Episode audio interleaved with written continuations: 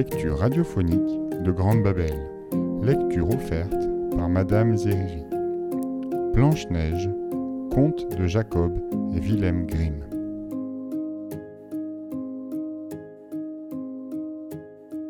Il était une fois, en plein hiver, quand les flocons descendaient du ciel comme des plumes et du duvet, une reine qui était assise et cousait devant une fenêtre qui avait un encadrement de bois d'ébène, noir et profond. Et tandis qu'elle cousait négligemment tout en regardant la belle neige au dehors, la reine se piqua le doigt avec son aiguille, et trois petites gouttes de sang tombèrent sur la neige. C'était si beau ce rouge sur la neige, qu'en le voyant la reine songea.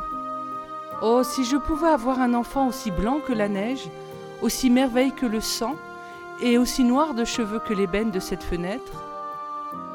Bientôt après, elle eut une petite fille qui était blanche comme la neige, vermeille comme le sang et noire de cheveux comme le bois d'ébène. Et Blanche-Neige fut son nom à cause de cela. Mais la reine mourut en la mettant au monde. Au bout d'un an, le roi prit une autre femme qui était très belle, mais si fière et orgueilleuse de sa beauté qu'elle ne pouvait supporter qu'une autre la surpassât. Elle possédait un miroir magique avec lequel elle parlait quand elle allait s'y contempler. Miroir, gentil miroir, dis-moi, dans le royaume, qui est la femme la plus belle? Et le miroir lui répondait Vous êtes la plus belle du pays, madame. Alors la reine était contente, car elle savait que le miroir disait la vérité. Blanche-Neige, cependant, grandissait peu à peu et devenait toujours plus belle. Et quand elle eut sept ans, elle était belle comme le jour et bien plus belle que la reine elle-même. Et quand la reine, un jour, questionna son miroir Miroir, gentil miroir, dis-moi dans le royaume qui est de toute la plus belle? Le miroir répondit Dame la reine, ici vous êtes la plus belle, mais Blanche-Neige l'est mille fois plus que vous. La reine sursauta et devint jaune, puis verte de jalousie.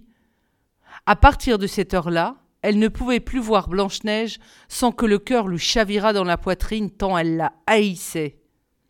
L'orgueil poussa dans son cœur, avec la jalousie, comme pousse la mauvaise herbe, ne lui laissant aucun repos ni de jour ni de nuit. Elle appela un chasseur et lui dit Tu vas prendre l'enfant et l'emmener au loin dans la forêt. Je ne veux plus la voir devant mes yeux. Tu la tueras, et tu me rapporteras son foie et ses poumons en témoignage. Le chasseur obéit et emmena l'enfant. Mais quand il tira son couteau de chasse pour le plonger dans le cœur innocent de Blanche-Neige, elle se mit à pleurer et lui dit Oh, laisse-moi la vie sauve, mon bon chasseur. Je m'enfuirai à travers bois et ne reparaîtrai jamais. Elle était si belle que le chasseur s'apitoya et lui dit Sauve-toi, ma pauvre petite. Il était certain au-dedans de lui-même que les bêtes sauvages auraient tôt fait de la dévorer mais il n'en avait pas moins le cœur soulagé d'un gros poids, en évitant ainsi de la tuer de sa main. Et comme un marcassin passait par là, il l'abattit et le dépouilla, rapportant son foie et ses poumons à la reine en guise de preuve. Il fallut que le cuisinier les mit au sel et les fit cuire, après quoi la mauvaise femme les mangea, croyant se repaître du foie et des poumons de Blanche-Neige. Dans la vaste forêt, la malheureuse fillette était désespérément seule et tellement apeurée qu'elle regardait pour ainsi dire derrière chaque feuille sur les arbres, ne sachant que faire ni que devenir. Elle commença à courir, s'écorchant aux épines et sur les pierres pointues, voyant sauter devant elle les bêtes sauvages qui venaient la frôler, mais qui ne lui faisaient pas de mal. Tant que ses petits pieds voulurent bien la porter, elle courut ainsi droit devant elle, et quand tomba la nuit, n'en pouvant plus, elle eut la chance de voir une toute petite maison où elle entra pour se reposer. Tout était si petit dans cette maison en miniature, mais si propre et si charmant que c'est impossible de le dire.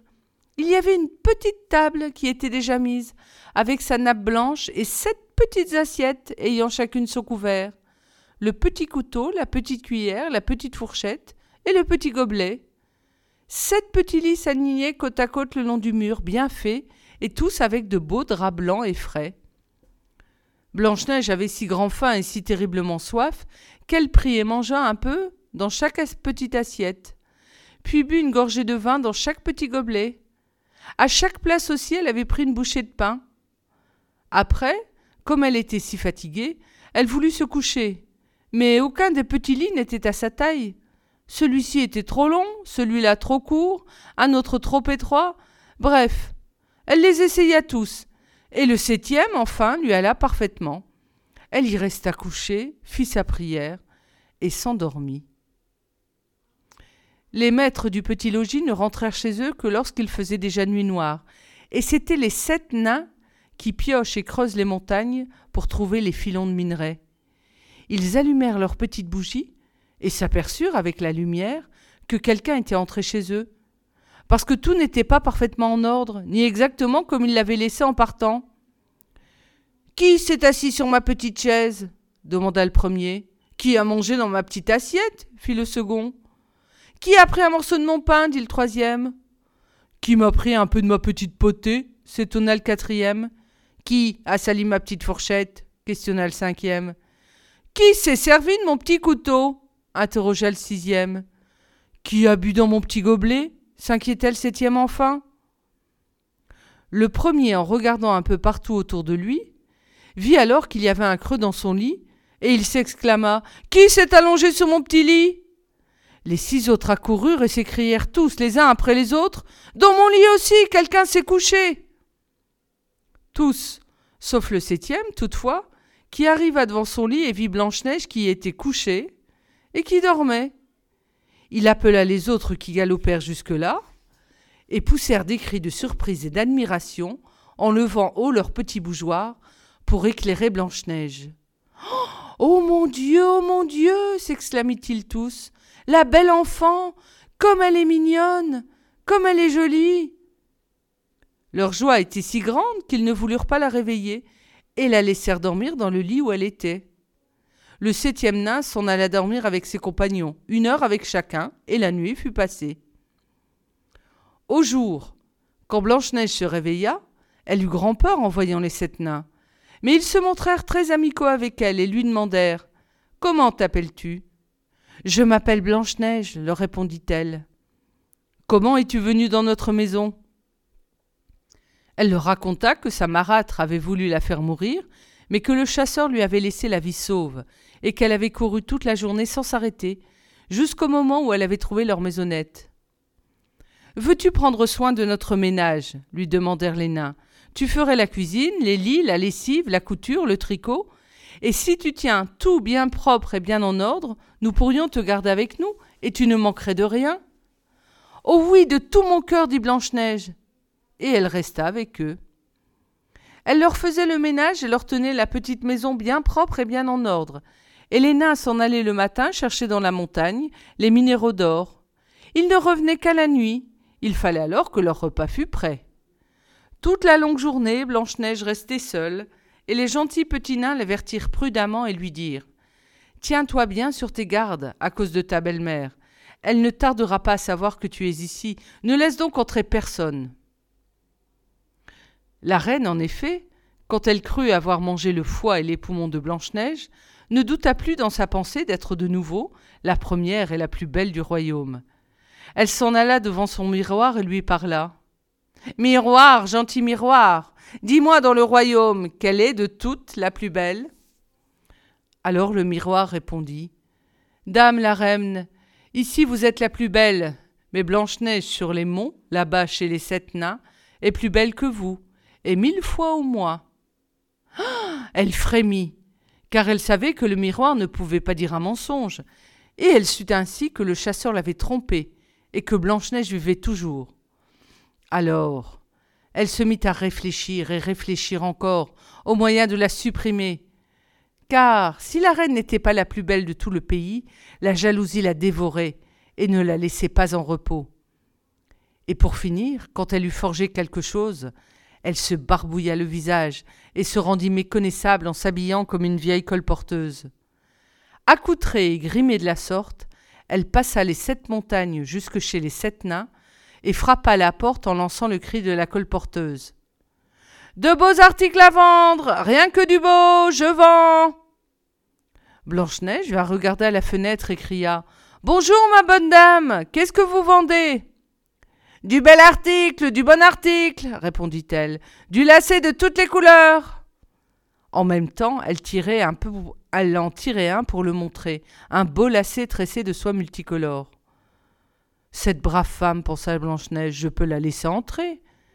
Elle déverrouilla et, la fit entrer pour lui acheter le beau lacet multicolore qu'elle voulait mettre à son corset.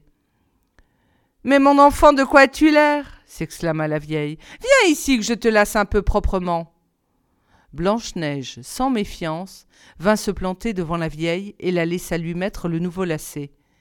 Mais la vieille passa si vite le lacet et le serra si fort que Blanche-Neige ne put plus respirer, suffoqua et tomba comme morte.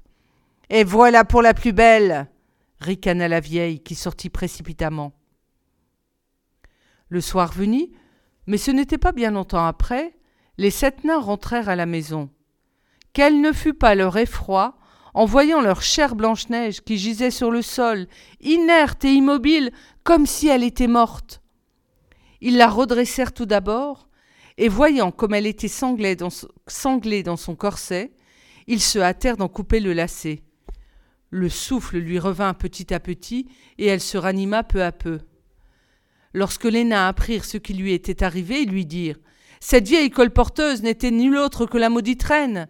À l'avenir, garde-toi bien et ne laisse entrer nul être vivant quand nous n'y sommes pas. La méchante femme, de son côté, aussitôt rentrée chez elle, s'en alla devant son miroir et le questionna. Miroir, gentil miroir, dis-moi dans le royaume, qui de toutes est la plus belle?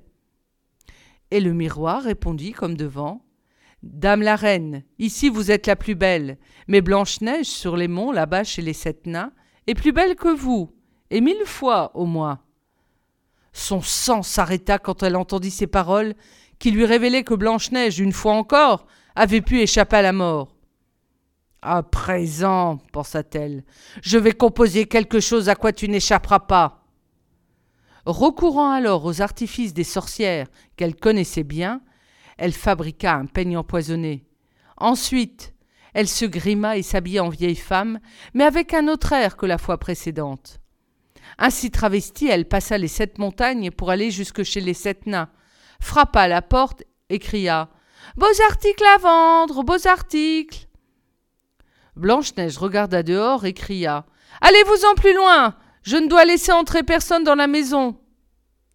Il n'est pas défendu de regarder, répondit la Fausier en tirant le peigne empoisonné pour le lui faire voir à travers la fenêtre. La petite le trouva si beau qu'elle ne put pas résister, et qu'elle ouvrit la porte pour acheter le peigne à cette vieille femme. Et à présent laisse-moi faire, lui dit la vieille, je vais te peigner un peu comme il faut. La pauvre Blanche-Neige, sans réfléchir, laissa faire la vieille, qui lui passa le peigne dans les cheveux. Mais à peine avait-elle commencé que le poison foudroya Blanche-Neige, qui tomba de tout son long et resta là, sans connaissance. Et voilà pour toi, merveille de beauté ricana la vieille qui s'éloigna bien vite. Par bonheur, la nuit ne tarda pas à venir et les sept nains à rentrer. En voyant Blanche-Neige étendue sur le sol, ils pensèrent tout de suite à l'affreuse marâtre, cherchèrent ce qu'elle avait bien pu faire, et trouvèrent le peigne empoisonné. Dès qu'il l'eut ôté de ses cheveux, Blanche-Neige revint à elle et leur raconta ce qui lui était arrivé. De nouveau, ils la mirent en garde et lui recommandèrent de ne jamais plus ouvrir la porte à qui que ce soit. Quant à la reine, aussitôt son retour, elle alla s'asseoir devant son miroir et demanda Miroir, gentil miroir, dis-moi dans le royaume qui est de toutes la plus belle? Et le miroir répondit encore comme auparavant. Dame la reine, ici vous êtes la plus belle, mais Blanche-Neige, sur les monts, là-bas chez les sept nains, est plus belle que vous, et mille fois au moins. Quand le miroir eut ainsi parlé, la reine trembla de rage et de fureur et s'écria Il faut que Blanche-Neige meure, même si je dois y laisser ma vie. Alors, elle alla s'enfermer dans une chambre secrète où personne n'entrait jamais. Et là, elle confectionna un terrible poison avec lequel elle fit une pomme, empoisonnée. Mais alors, empoisonnée. Extérieurement, elle était très belle, bien blanche, avec des joues rouges, et si appétissante que nul ne pouvait la voir sans en avoir envie. Mais une seule bouchée, et c'était la mort. Lorsque ces préparatifs furent achevés avec la pomme, la reine se brunit la figure et se costuma en paysanne, puis se rendit chez les sept nains, en passant les sept montagnes. Quand elle eut frappé à la porte, Blanche-Neige passa la tête par la fenêtre et lui dit Je ne peux laisser entrer personne au monde, les sept nains me l'ont défendu. Cela m'est égal, dit la paysanne, je saurais bien me débarrasser quand même de mes pommes. Tiens, je vais t'en donner une. Non, merci, dit Blanche-Neige, je ne dois rien accepter non plus. Aurais-tu peur du poison? dit la paysanne. Regarde, je coupe la pomme en deux, la moitié rouge c'est pour toi, et la blanche je la mange, moi. Parce que la pomme avait été faite si astucieusement que la moitié rouge était seule empoisonnée. Blanche-Neige avait grande envie de cette belle pomme, et quand elle vit la paysanne croquer à belles dents dans sa moitié de pomme, elle ne put pas résister, et tendit le bras pour prendre l'autre moitié. Mais à peine la première bouchée fut-elle dans sa bouche, qu'elle tomba morte sur le plancher. La reine l'examina avec des regards cruels et partit d'un grand éclat de rire, en s'écriant cette fois avec satisfaction Ha ha ha Blanche comme neige, rouge comme sang, Noir comme le bord d'ébène, ce coup-ci les nains ne pourront plus te ranimer. Et dès qu'elle fut devant son miroir, elle le questionna. Miroir, gentil miroir, dis-moi dans le royaume, quelle est de toutes la plus belle? Alors, et enfin, le miroir répondit Vous êtes la plus belle du pays, madame. Et là, son corps envieux fut apaisé, autant que peut être apaisé un cœur envieux. Les nains, quand ils revinrent le soir à la maison, trouvèrent Blanche-Neige étendue sur le plancher. Mais cette fois, cette fois, elle n'avait plus de souffle et elle était vraiment morte. Ils la relevèrent, ils cherchèrent bien partout s'ils ne trouvaient pas quelque chose d'empoisonné. Ils lui défirent son corset, ils peignèrent ses cheveux, ils la lavèrent avec de l'eau, puis avec du vin. Mais rien de tout cela n'y fit. Morte elle était, la chère petite, et morte elle resta. Ils la couchèrent sur une civière et tous les sept, ils restèrent à côté, la pleurèrent pendant trois jours. Puis ils pensèrent à l'enterrer, mais elle était encore aussi fraîche que si elle eût été vivante, et elle avait encore toutes ses couleurs et ses belles joues rouges. Nous ne pouvons pas l'enfouir comme cela dans la terre noire, dirent-ils. Alors, ils lui firent un cercueil de verre, afin qu'on pût la voir de tous les côtés. Puis ils l'y couchèrent, et écrivirent dessus son nom en lettres d'or, en grandes, belles lettres capitales, sous lesquelles ils écrivirent encore qu'elle était une princesse, fille de roi. Ensuite, ils portèrent le cercueil au haut de la montagne. Et depuis ce moment-là, il y eut toujours l'un des sept qui y resta pour la garder. Et les bêtes y venaient aussi et pleuraient. Blanche-Neige. D'abord ce fut une chouette, puis un corbeau, et une colombe en dernier. Longtemps, longtemps, Blanche-Neige resta là, dans son cercueil de verre, sans changer du tout. Le temps passa et passa, mais elle était toujours aussi fraîche, aussi blanche que neige, aussi vermeille que le sang, aussi noire de cheveux que l'ébène poli, et elle avait l'air de dormir. Et puis un jour, il arriva qu'un prince qui s'était égaré dans la forêt passa la nuit dans la maison des nains. Il vit sur la montagne le cercueil dans lequel était exposée Blanche-Neige, qu'il admira beaucoup. Et il lut aussi ce qui était écrit dessus en grandes lettres d'or. Alors il dit au nain Laissez-moi emporter le cercueil. Je vous donnerai en échange ce que vous voudrez. Pour tout l'or du monde, tu ne pourras nous l'acheter, répondirent-ils. Alors, donnez-le-moi, reprit le prince, parce que je ne puis pas vivre sans admirer Blanche-Neige, et je la traiterai et la vénérerai comme ma bien-aimée, comme j'ai, comme ce que j'ai de plus cher au monde. Les bons nains, en entendant ces paroles, s'émurent de compassion pour lui, et lui donnèrent le cercueil. Le prince le fit prendre par ses serviteurs qui le chargèrent sur leurs épaules et l'emportèrent. Mais voilà qu'ils trébuchèrent contre une racine en le portant, et la secousse fit rendre à Blanche-Neige le morceau de pomme qui lui était resté dans le gosier. Ainsi libérée, elle ouvrit les yeux, souleva le couvercle de verre et se redressa, ayant retrouvé la vie. Oh mon Dieu, mais où suis-je? s'exclama-t-elle. Tu es près de moi, lui répondit le prince tout heureux, avant de lui raconter ce qui s'était passé. Puis il dit Je t'aime, et tu m'es plus cher que tout au monde. Viens, accompagne-moi au château de mon père, tu seras mon épouse. Alors Blanche-Neige s'éprit de lui, et elle l'accompagna, et leurs noces furent célébrées dans la magnificence et la somptuosité. Mais à ce grand mariage princier, la reine terrible et maudite, marâtre de Blanche-Neige, fut invitée aussi. Et quand elle se fut richement habillée et parée, elle alla devant son miroir pour lui poser sa question. Miroir, gentil miroir, dis-moi, dans le royaume, qui est la femme la plus belle? Et le miroir lui répondit. Dame la reine, ici vous êtes la plus belle, mais la nouvelle reine est mille fois plus belle. Un juron échappa à l'horrible femme qui fut prise d'effroi, d'un tel effroi qu'elle ne savait plus que devenir. Pour commencer, son idée fut de ne pas aller du tout au fait du mariage, mais elle ne put y tenir, et il fallut qu'elle y allât, dévorée par la jalousie, pour voir cette jeune reine. Lorsqu'elle fit son entrée, elle reconnut immédiatement Blanche-Neige, et la peur qu'elle en eut la cloua sur place. Sa terreur l'empêcha de bouger. Mais on lui avait déjà préparé des souliers de fer qui étaient sur le feu à rougir.